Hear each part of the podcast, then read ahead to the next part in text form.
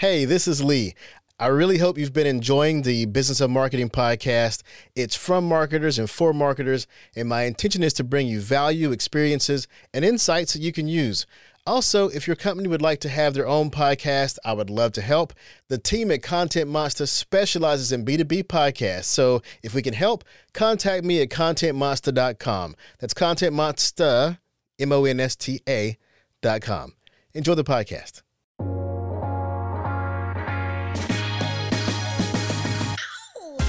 Listening to the Business of Marketing podcast, where we have conversations with some of the most influential and thought provoking minds in marketing, sales, and business.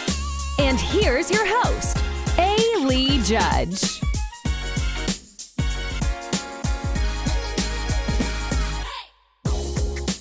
Welcome again to the Business of Marketing. I'm A. Lee Judge. Although business to consumer marketing can be exciting, business to business or B2B is where it gets fun for me. Maybe because of the challenge, maybe because of the complexity, or maybe just because I really understand the B2B dynamic. The best part is getting to geek out and talk B2B marketing with experts in the industry, and today is one of those days. Today's guest has over 30 years of business management and marketing experience in helping B2B companies use digital marketing strategy and compelling content to turn prospects into buyers.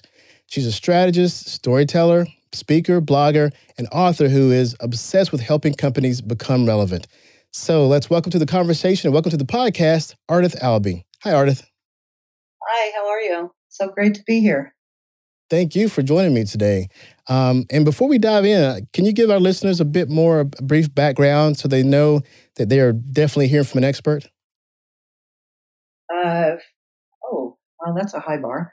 Uh, you are, you are. Don't be modest. Yeah. yes, I've been doing this for a long time, and it's just kind of funny the way I got into it. I was um, running a startup software company, and think first ever iteration of marketing automation uh, or uh, a website platform designed for marketers to run. Back in the year 2000, marketers didn't do that, right? They thought okay, no, too much for us. We're not doing it. But, anyways, back in 2000, if you think about the corporate website, it was basically people had taken their brochures and put them online. Yeah. And then they couldn't figure out why their websites weren't working. Well, as someone with a degree in English who's done a who had done at that time a ton of fiction writing and that kind of thing, I started looking at their websites thinking, well, my God, who would want to read this? So I started helping them redo their websites. And I start I used a lot of um, what I had been taught about character building from best-selling authors and retreats I went to to start interviewing their customers and building what became personas and um, helping them really engage. And about seven years later, in 2007, I had enough people asking me to do projects and work that I jumped and became a consultant. So that's how it all came about. Uh, but it was really just trying to help them do something that was meaningful instead of just you know all about them all the time.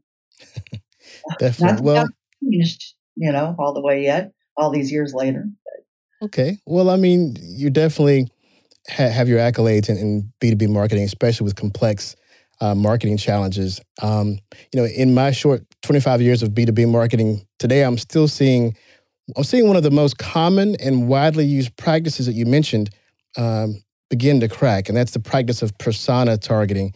Can you give me your view of how B2B organizations should think about personas today and how it might differ from how it was done just five years ago? Yeah, well, I get so frustrated because all I see posted is get rid of the personas. Personas don't work. Personas are garbage. And well, yeah, the way companies build them, they are garbage. You cannot sit around a table eating pizza with your team and decide what your customer cares about. It just doesn't work that way. And then slap a picture on it, call it Mary marketing person or whatever, and you have a persona. And so it was really interesting. The um, a lot of my clients, the first time I go into work with them is to build personas for them, and most of them will say, "We already have personas." I say, "Great, send them to me."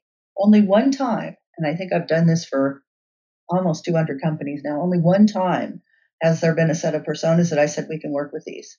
The rest of them were garbage. And so I understand why personas get a bad rap. And so I've been trying to figure out what else can I call it. But it's really about uh, a format, if you will, a structure, a framework for what do you do with all your customer insights? how do you make them usable? How do you apply them in certain instances, in certain contexts? You know, how do you actually use them? And one of the biggest problems we have, somebody posted about it on LinkedIn the other day about who has personas and their team won't use them. How do you get your team to use them? You know, which is the biggest problem. Marketers check the box and they file them away and they go, okay, we did that. What's next? And the problem is if you don't use those insights, then you're still talking about you and your product because that's what you know. And you're not putting that buyer front and center, right? It's not about them. And so my advice to the woman who posted on LinkedIn was um, incorporate personas into your creative briefs and then make it part of the review process, right? What's what who's the audience for this piece of content, which persona? Why are they going to care about this piece of content, right? What is it in their persona that makes them care about this thing? What's the takeaway you want them to get? And then make sure that that's part of the review process, that those things are checked off when you're evaluating the content to say, yes, this is good enough to publish. But if you don't use them, then what's the point? You know, but it's, um, it was, it's interesting to me that people are not talking about personas anymore. They're talking about, like Forrester talks about customer insights. And in their 2022 predictions, one of their, you know, as personalization becomes a bigger and bigger thing, they said that B2B companies were more likely to fail than succeed this year just based on a lack of customer insight because their personalization wouldn't be authentic, relevant, whatever, fitting to context. You know, it's interesting you mentioned, mentioned Forrester. So I was recently at the uh, Forrester B2B Summit, and I decided to, for our customers, for, for my agency's customers, to reverse engineer our personas to say, let's just look at our customers, let's see who they are, and let's see if we can reverse engineer a persona. So I want to get your your your take on this because a strange thing happened. We looked through all the champions at our customer accounts, and we noticed they had several very similar traits. These traits were not just psychographic; they were also kind of demographic. And some of those similar traits we wouldn't even want to speak of because it just wouldn't sound right. But yet the trend was there.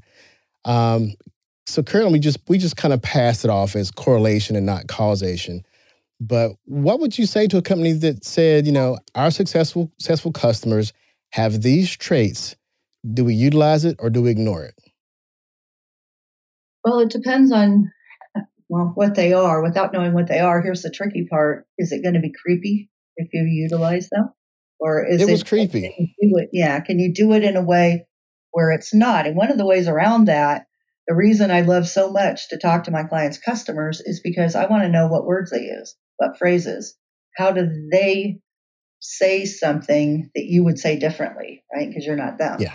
So how do mm-hmm. they refer to it? If you can start using their words, you know, and, and those types of things. But one of the other things that I find you get from reverse engineering personas is specificity, right? How many people say grow revenues? or increase productivity or whatever. What does that mean? Does that mean mm-hmm. I need to get my, you know, products in market three months faster than I'm doing today in order to, you know, hit the beginning of the cycle for selling this new thing or whatever it is, you know, how can you get specific? So when you think about what does it really mean to that persona, and the problem is, is that people want to write content that talks to everybody. Well, if you do yeah. that, you're talking to nobody because you're so high level, it doesn't mean anything. There's no context there. It's just a bunch of blah, blah, blah, you know? And so I think the issue is really figuring out how do you use those insights. But when I go through the recordings of, um, or my notes from customer calls or whatever, trying to figure out which are the important things that you pull out. And what I'm looking for across all the interviews, sometimes I'll do 25 interviews for one persona. What are the commonalities?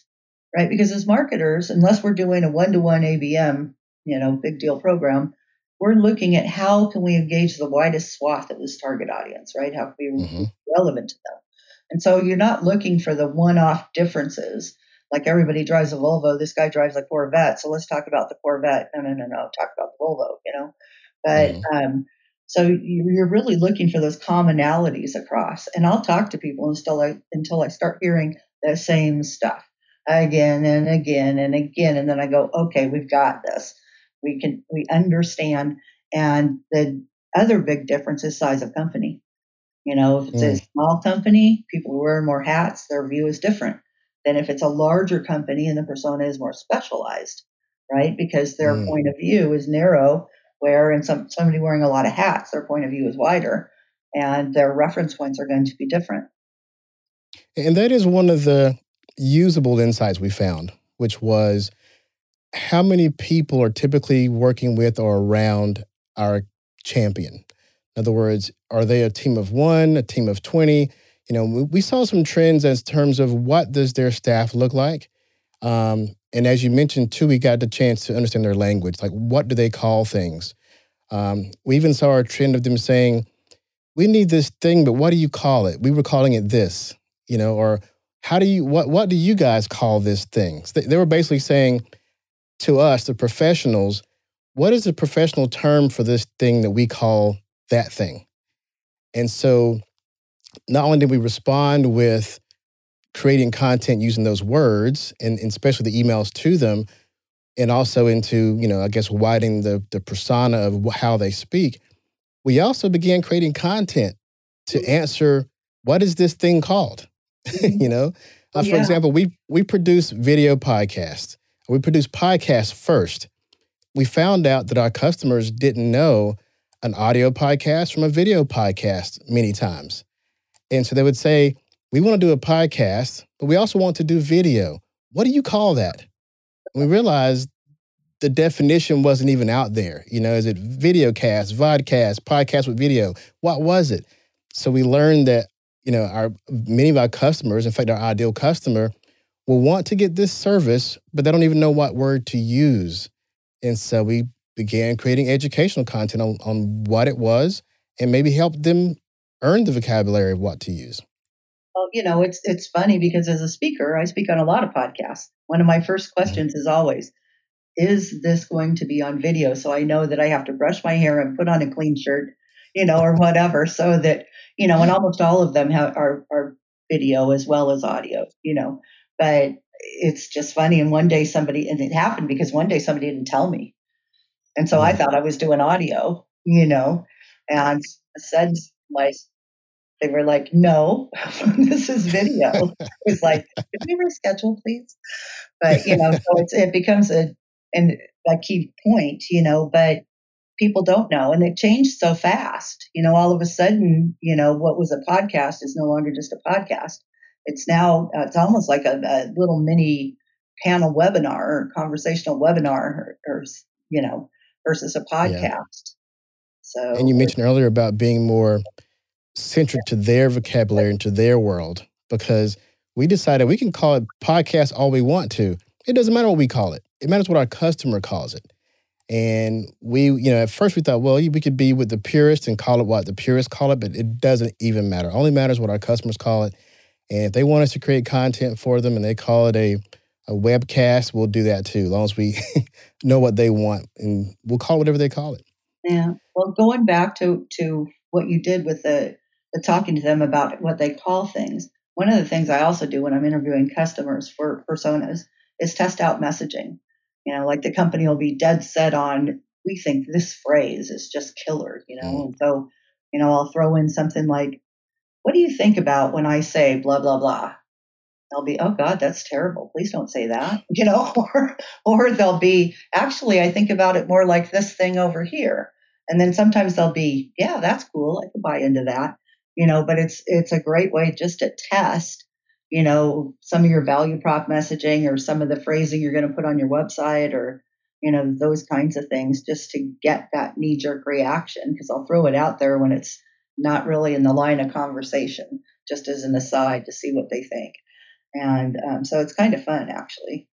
So I've had and that's why companies need consultants. Yeah, because you asked that question. Mm-hmm.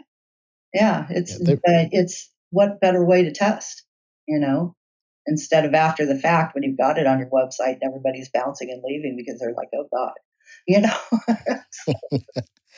yeah, I'm, I'm, glad you mentioned that because that's uh, glad you asked them that question because that's something that, especially with B2B, we get caught in our own terminologies so much that we market outbound with our words. And they're not even our customers' words. I know. Especially with a, products.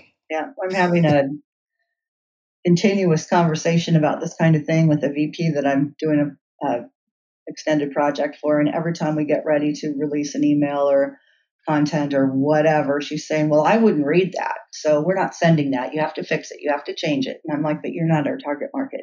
You are not mm. in any way related to our target market. Think about that." No, I still wouldn't read it. Change it. I'm like, I'm not going to. so, you know, but um, they need you. They need a consultant so for sure. but it's, you know, I've sat in so many of these meetings where somebody says, "Well, we're not doing this program because I wouldn't engage with that." Well, you're not the buyer. You're not the audience. You know, and so people need to learn how to get out of their own way. Quite frankly. But Absolutely. it's not about what we think, it's about what is going to resonate with our audience. And it, it takes the willingness to let go of that, even if it's something you yourself wouldn't like. Heck, I've written a lot of things that I would never read, but I'm not the audience. You know what I mean? yeah. Yeah. Yeah. Well, I want to ask you some things about some more like timely marketing topics. Um, yesterday, I was asked what I thought about the budgets that companies would be using for marketing going into what looks like might be a recession. And Ardath, I understand that you've been a consultant since about 2007 when we were heading into a recession. So, did you see companies pull back on marketing then, or did they dig deeper in with their marketing efforts? Actually, starting my consulting business in 2007 was one of the best choices I could have ever made because companies knew they were in trouble. And if they didn't fix it, they were going, because nobody knew how long the recession or whatever we were going into in 2008 was going to last. So I started my consultancy in the middle of 2007. By the middle of 2008, I had seven people on staff in that fast a period of time because people really doubled down on, and I work with enterprise companies, so it wasn't necessarily that, you know, their budget was down to the nubs. They were cutting a lot of programs, but they realized that if they didn't get it right, they were going to lose their position, their competitive mm. position in the market, and they couldn't afford to do that.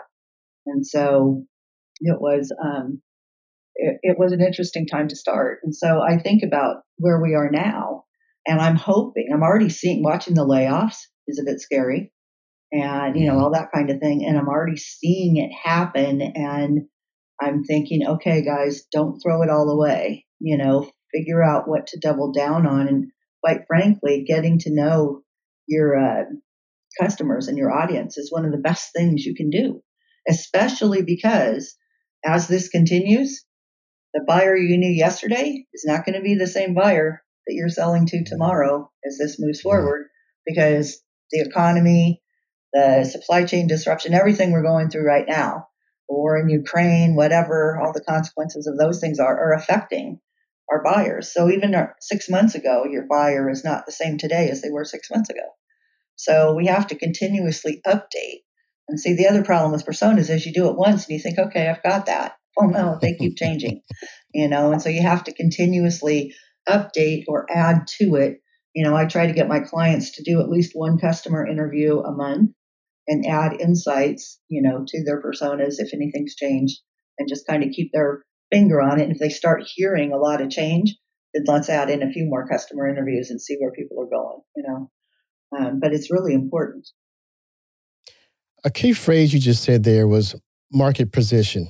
And I think that's definitely an important thing to keep in mind right now going into if this is what we're going into a recession because companies who want to keep their market position now isn't the time to let off the gas in their marketing no, it's not. Um, but it is the time to get as highly relevant as possible so that you keep that audience.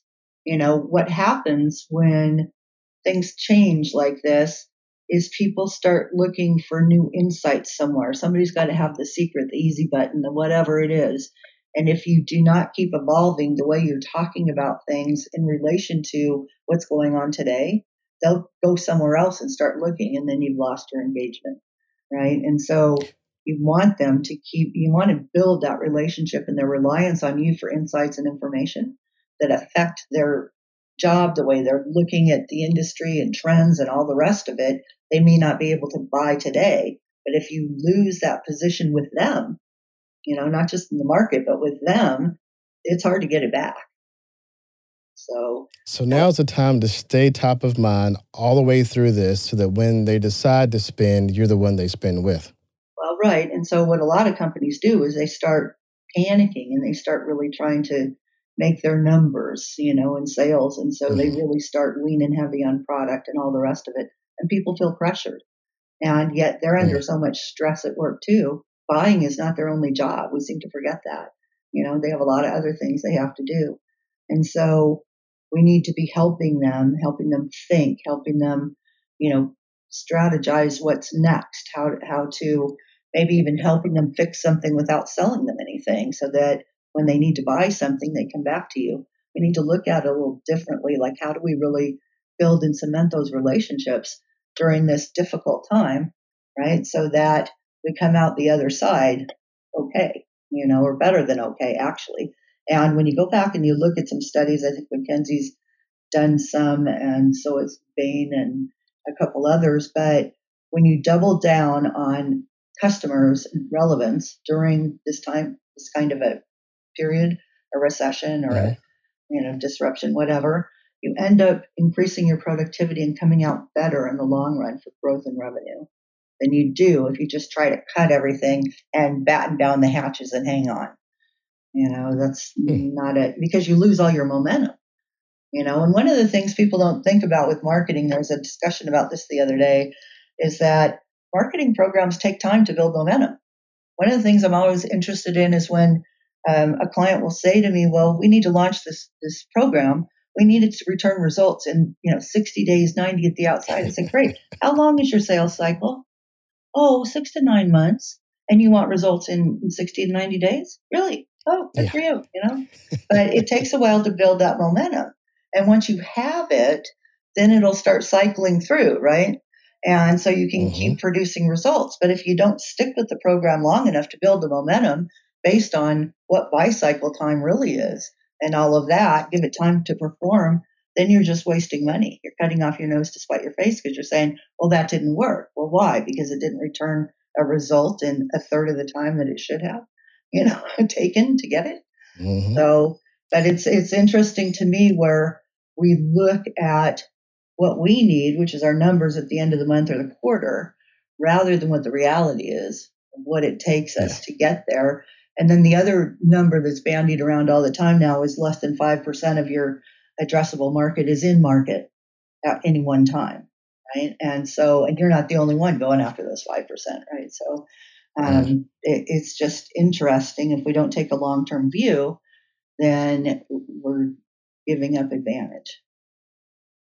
Well, let's talk about that long term view, especially when we talk about content marketing. Um, I believe the first time I learned about you was because either we were speaking at the same content marketing event or we're both on a list of marketers to follow. And I know you work with B2B organizations on their strategy. Um, and when it comes time to talk about content, what is the door opener for convincing the traditional C suite that the long game of content marketing is even worth it? Um, excuse me. Um, that's a tricky question. And what I find is it's a blend. So we can have long term programs, but we also need to have some short term stuff. We also need to do mm. sales enablement stuff, right? Get them messaging and content that they can use in their conversations. We need to have long term plays, and we need to understand when you can explain to the C suite where people are in the pipe, right? And how long it takes to get them through the pipe. And then you show them how you can use content to motivate movement in that pipe and shorten that time frame is when you can start getting buy-in. But if I find that you can't just say, well, all we're doing is this long-term play, live with that.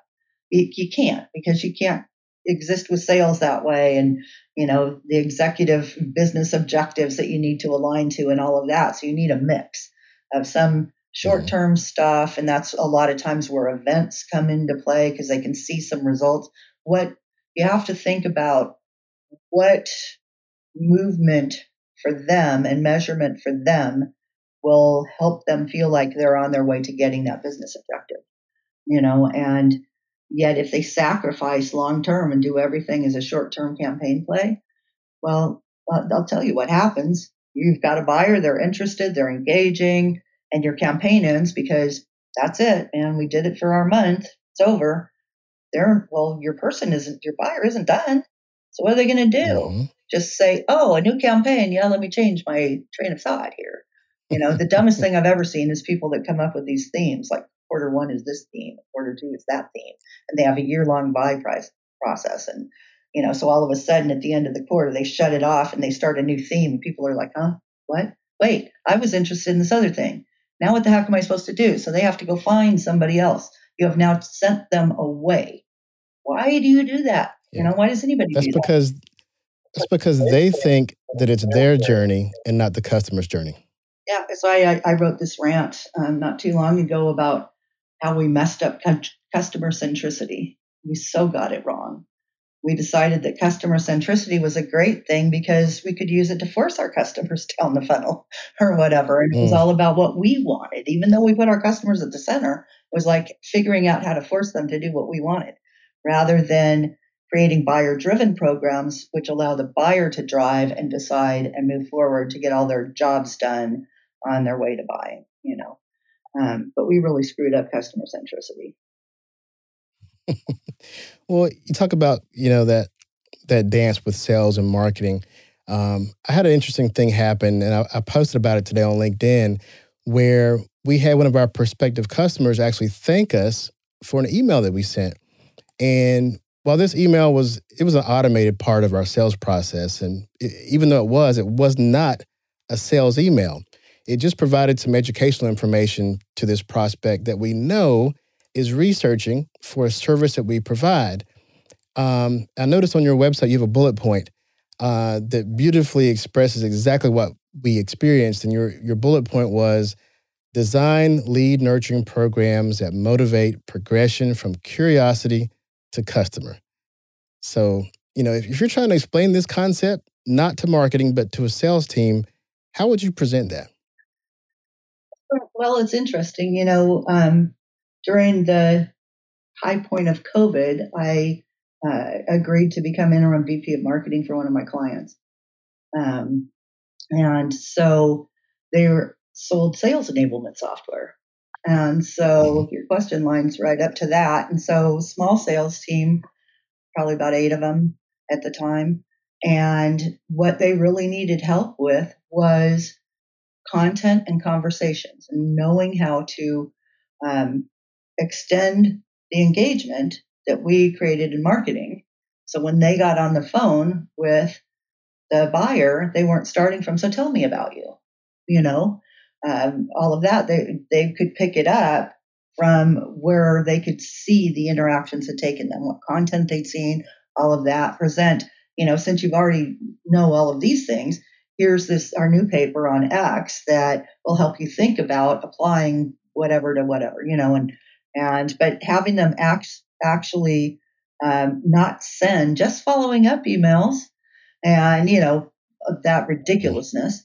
And so trying to have them provide value with every single interaction. And what was interesting was um, probably at least two or three of the sales team were like we don't need you marketing we know what we're doing we don't have any any use for you and some of the other ones were like, great, help us. What should we do?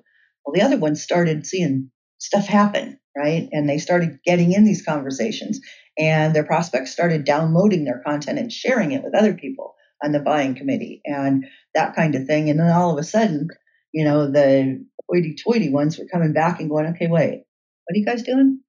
You know, and so it's it helps, especially with sales, if you can get um, a champion that will try out some of this stuff and then be able to talk about it, show them, see, it works. I got three calls this week because I did this, you know, or whatever. Mm-hmm. But the other secret, I think, to aligning sales and marketing is when I do a persona project, who are some of the first people I talk to? The sales team. I go interview a handful of the sales team from executive to actual feet on the street sellers and get their opinions and their thoughts and their insights. Because what I really want to know is when I go out and talk to their customers, is the picture I get from the customer going to line up to the way the company goes to market? Right? What are we missing? And in every instance, there's stuff that doesn't line up. I mean, it just can't. Sales are talking one to one, marketing are talking one to many, and then it's narrowing down and somehow it's, you know, not coming together. Or the executive team, and I talk to them too, is telling sales what they think because they're having all their one to one executive relationships. Doesn't look anything like that down on the, the, street level view where they're actually solving the problem, right? But they'll mm-hmm. tell sales this is what they care about. Well, no, maybe that's what the you know VIP level talks about, but that's not what the people solving the problem talk about. And so, you know, trying to get everybody level set on this. But when you involve sales and you show them that you're applying stuff for them, and I make a version of the persona for the sales team. It does it's not nearly as in depth as the one we use for marketing because we're writing all this content and stuff. But key questions they have, key phrases, you know, all that kind of stuff. And it's just a one I make it a one sheet because salespeople aren't going to use more than that. But I make a version of a persona for the sales team. They like that it's made for them, but they also like being involved and feeling that their input is valued in that process. And that, more than anything else, goes a long way to getting them on the same page and getting them excited about what can marketing do for us, you know, rather than marketing is going to make us do this. And what can they help us do, you know? And so it changes that perspective a bit. Well, down down to the content level, um, let me ask you this. You know, my company produces B2B content for businesses, but we also help them learn how to create more human content themselves. Can you speak to some of the ways that even B2B companies can become more human and relatable to their customer in order to pull interest in rather than keep pushing out products and services? Well, yeah, write like you talk. You know, I mean, it's um, for some reason, and I, I'm not quite sure how this happened, but when we write in um, business, we tend to think that we have to be, you know, academic, professorial. You know, we're the thought leader. We're going to tell you how it is. You know, and it gets so stiff. And um, and when we write that way, we tend to go into passive tense. Nobody wants to read that. It's like slogging through mud. and so one of the things I I try to help people do is say just first draft, write it like you're talking it you know and if you don't do it that way read it out loud. Can you actually read it out loud without cringing or laughing or crying or you know, any of that? And so um, but it's a great test.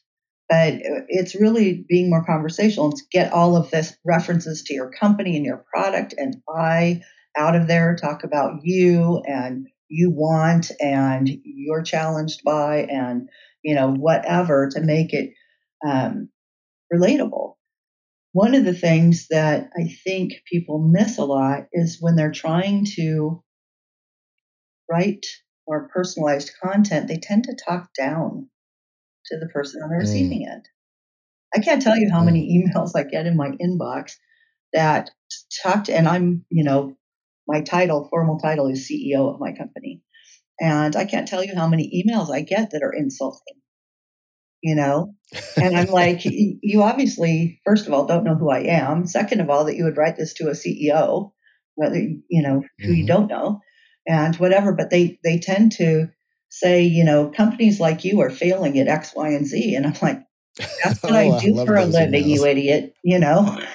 so, but it's, it's like, you know, the, you've got to think about it. I often, when I'm working on a project with clients, I will make them send mm. nurture emails to themselves. Send it into your inbox. You get it. You read it. Put yourself in your customer's shoes. Are you going to delete that thing or are you going to click on the link? You know, and experience it because uh, let me tell you something. It looks a lot different in a Word document than it does when it's actually in an email format or on the web page or yeah. whatever. And so, you know, you need to think about how does it land?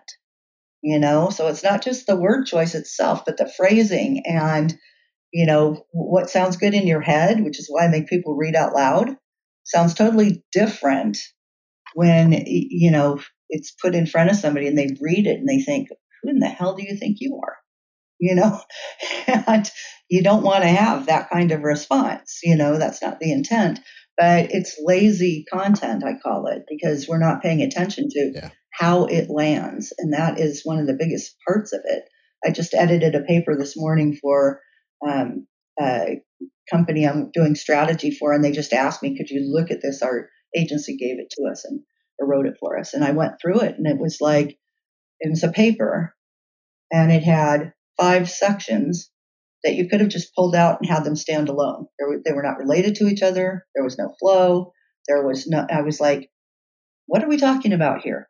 And then they sourced the heck out of irrelevant statistics and things, but the really important statistics that applied to what the client does had no sources.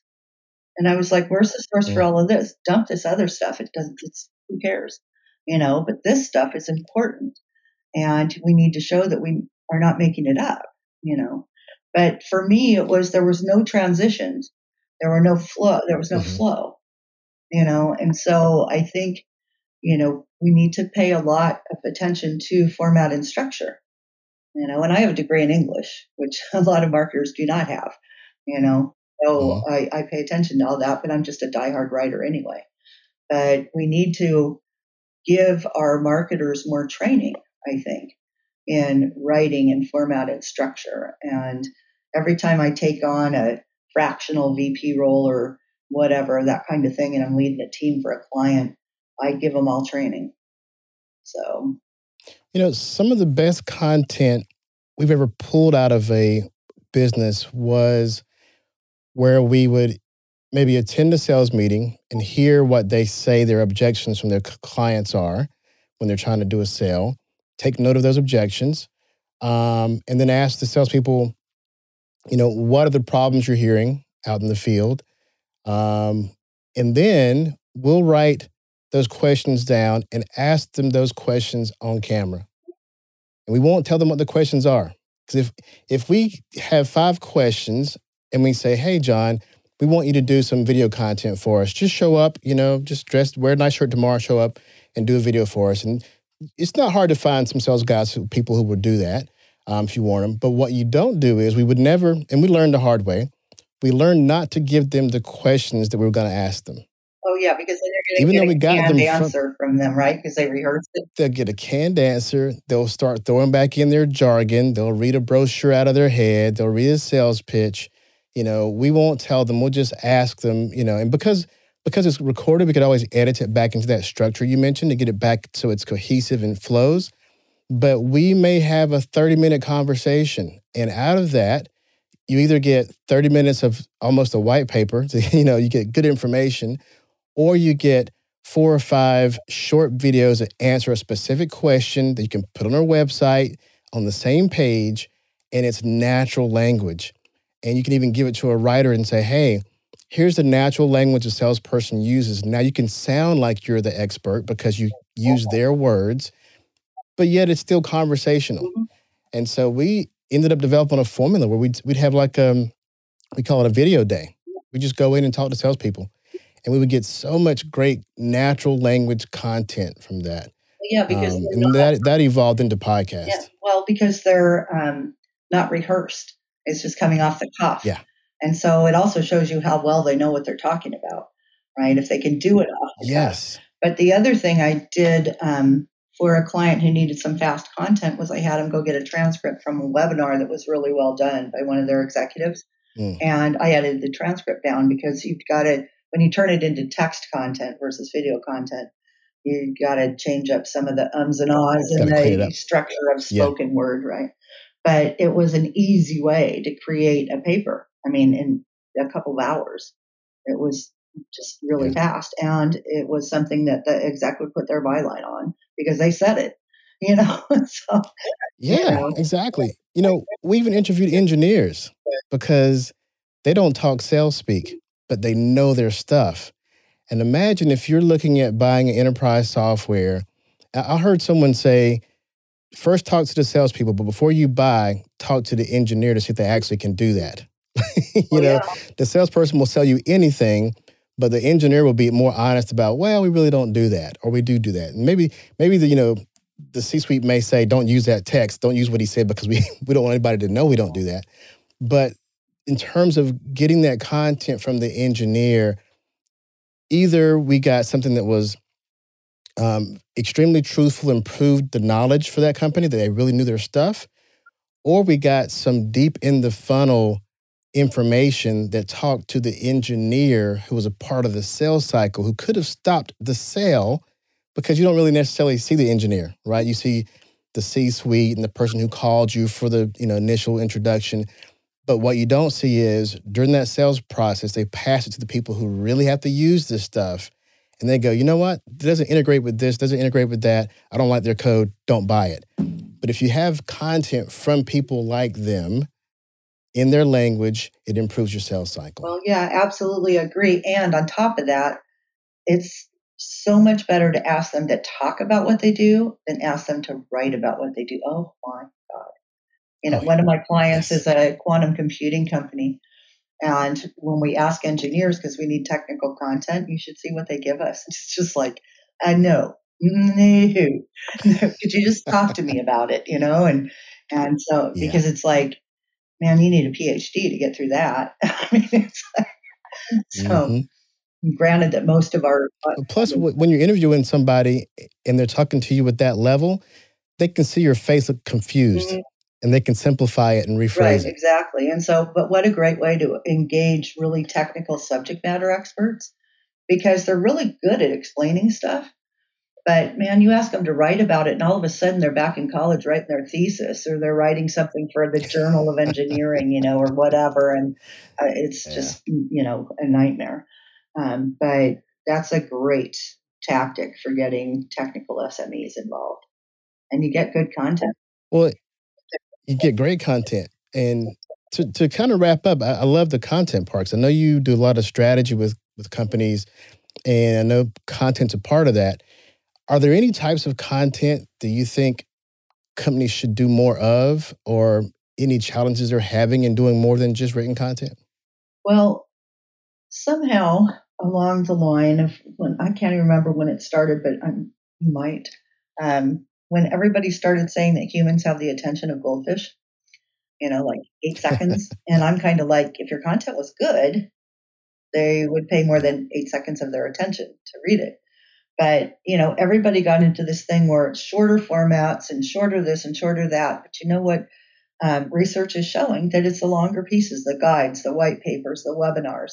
Those are the ones that um, marketing teams have trouble producing because they take more, right? And they're more in depth. Mm-hmm. They take more insight. They take more expertise to produce, um, whether from a writing perspective or whatever. But I think, and even though buyers are saying, give me short snips, you can repurpose longer content, you know, all you want to give them those shorter snips. At, at some point, having it all together is going to be really beneficial. But I think, um, in fact, Netline, I think it was Netline, came out with their study. The top um, piece of content that was downloaded was an e guide.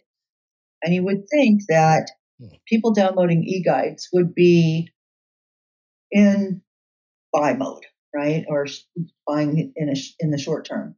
Nope. They um, what they found was really that longer form content, the e-guides and the white papers and whatever. They were a year out, and so they're just doing their research and to ingest it all. But if you're trying to build attention and engagement, start looking at those longer pieces. Instead, a lot of people think, well, we need, you know, the, our blog will engage them and then we'll give them some infographics and, you know, some short videos and whatever, and we'll build in as they go through the cycle, then um, maybe a webinar or a paper. They really want the papers earlier.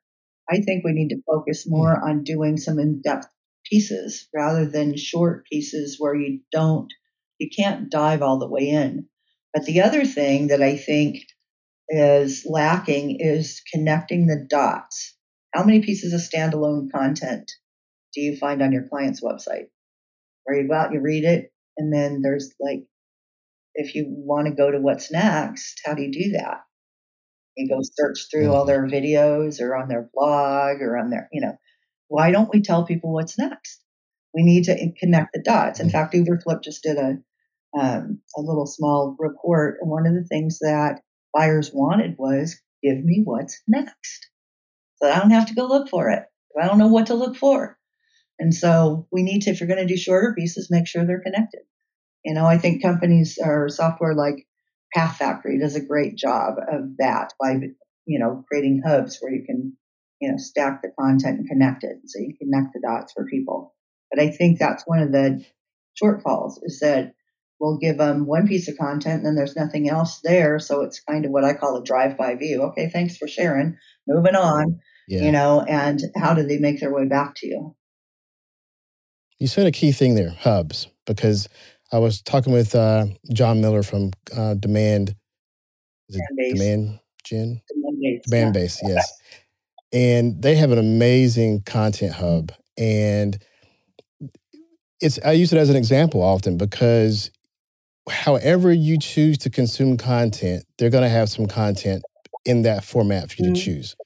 If you prefer to listen, it's there. If you prefer to watch videos, it's there. If you prefer to read, it's there. And I think any company who wants to reach a broader audience, that's part of the broader. It isn't necessarily different people, but it's different ways people consume content. Um, some prefer to read, some prefer to watch, some prefer to listen.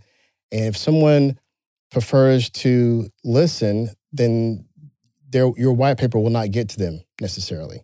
Yeah. Um, they prefer to watch, then the podcast might not get to them. So I think it's I, I'm a firm believer in diversifying the types of content that a company needs to create. And like you said, have a hub so they go there, they don't just find the one piece that they don't care to consume and leave they can find their preferred type of content. Yeah, I totally agree. It's just like when I click to go to a podcast page, I don't have time to listen to the podcast. Give me the transcript so I can skim it, get to the parts that I want to know about, and move on with my day because I don't have time for that, right? So I'm a reader, you know, mm-hmm. just by virtue of probably mm-hmm. being a writer. But um, I prefer written. but every time I go to a podcast link and there's no transcript, I'm like, okay, see ya. Would have been nice, but nope, I don't have time for that. That's good to hear because my, my, clients often ask us, you know, why we suggest they add a transcript. And so I'll tell them that because artists said so. There you go. No, it's, it's about if if you want to watch, watch. If you want to read, read. So by the same token, you can have a webinar for people that want to watch and turn that into a report or long form content for people who want to read. You know, it's a way to. Mm-hmm. I have always thought one of the best things you can do is repurpose your content because yeah. Some people like audio, some like video, some, you know, it's all different. And so some are more visual. That's what we do. You know, and so. Even today, I was doing what you said. I went through the transcript to find a certain thing. But then I was like, you know what? I do want to hear this. So I bookmarked it. I saved it so that when I go for my walk today, I can actually listen to the whole thing. So while I'm walking, I'll consume the whole podcast um, without reading it because I prefer to listen. But at the same time, I would have read it right then, but the time wasn't there I know I have to allot some time for exercise. I'll listen then. Yeah, I agree. And and the other thing too is leave the timestamps on the transcript because that way, if I want to hear the discussion around a certain piece, I can just get to that point in the video so I can hear that part of the conversation. I have a client who kept taking them all off because she thought, well, this is going on the webpage. Nobody's going to go back and listen to the, you know, the, the webinar. And I was like, or the podcast. And, and I was like, yeah, they are. It, or they might, you know, depending. They just want to find instead of the 20 minutes, give me that three minute section that's what stuff I want, you know? And so she made me take them off, and I was just like, hey, you can only consult but so much, right? They don't have to take it. No. you, you become very, um, you learn to give up your personal attachment to stuff when you're a consultant. You know, you can put it out there, but then it's up to them whether they take it or not. So. Definitely. Well, Ardath, I, I, am tremendously grateful for your time and insights today. Um, would you like to share any final words about your most recent content or how we can reach you? Oh, sure. You can find me on LinkedIn at Ardath Albee, which is where I am most of the time. I'm on Twitter at Ardath421, and my website is marketinginteractions.com. And um, thanks for having me. This has been a great conversation. We could go on all day, I think. We could, we could. So I look forward to seeing you probably in person at some point. Uh, and maybe we'll just talk again here as well. But yeah, we could, as I said earlier on, having somebody to talk B2B geek stuff, we could do it all day long. Absolutely. Thanks again. And to our, to our listeners, if you're listening to the podcast and want to see Ardath and I, a video of the podcast and others will be available in the podcast section of contentmonsta.com. Thanks again, Ardath. Thank you for listening listening to the Business of Marketing podcast, a show brought to you by ContentMonsta.com, the producer of B2B digital marketing content. Show notes can be found on ContentMonsta.com, as well as aleejudge.com. To continue the conversation, be sure to follow the podcast on your favorite podcast platform.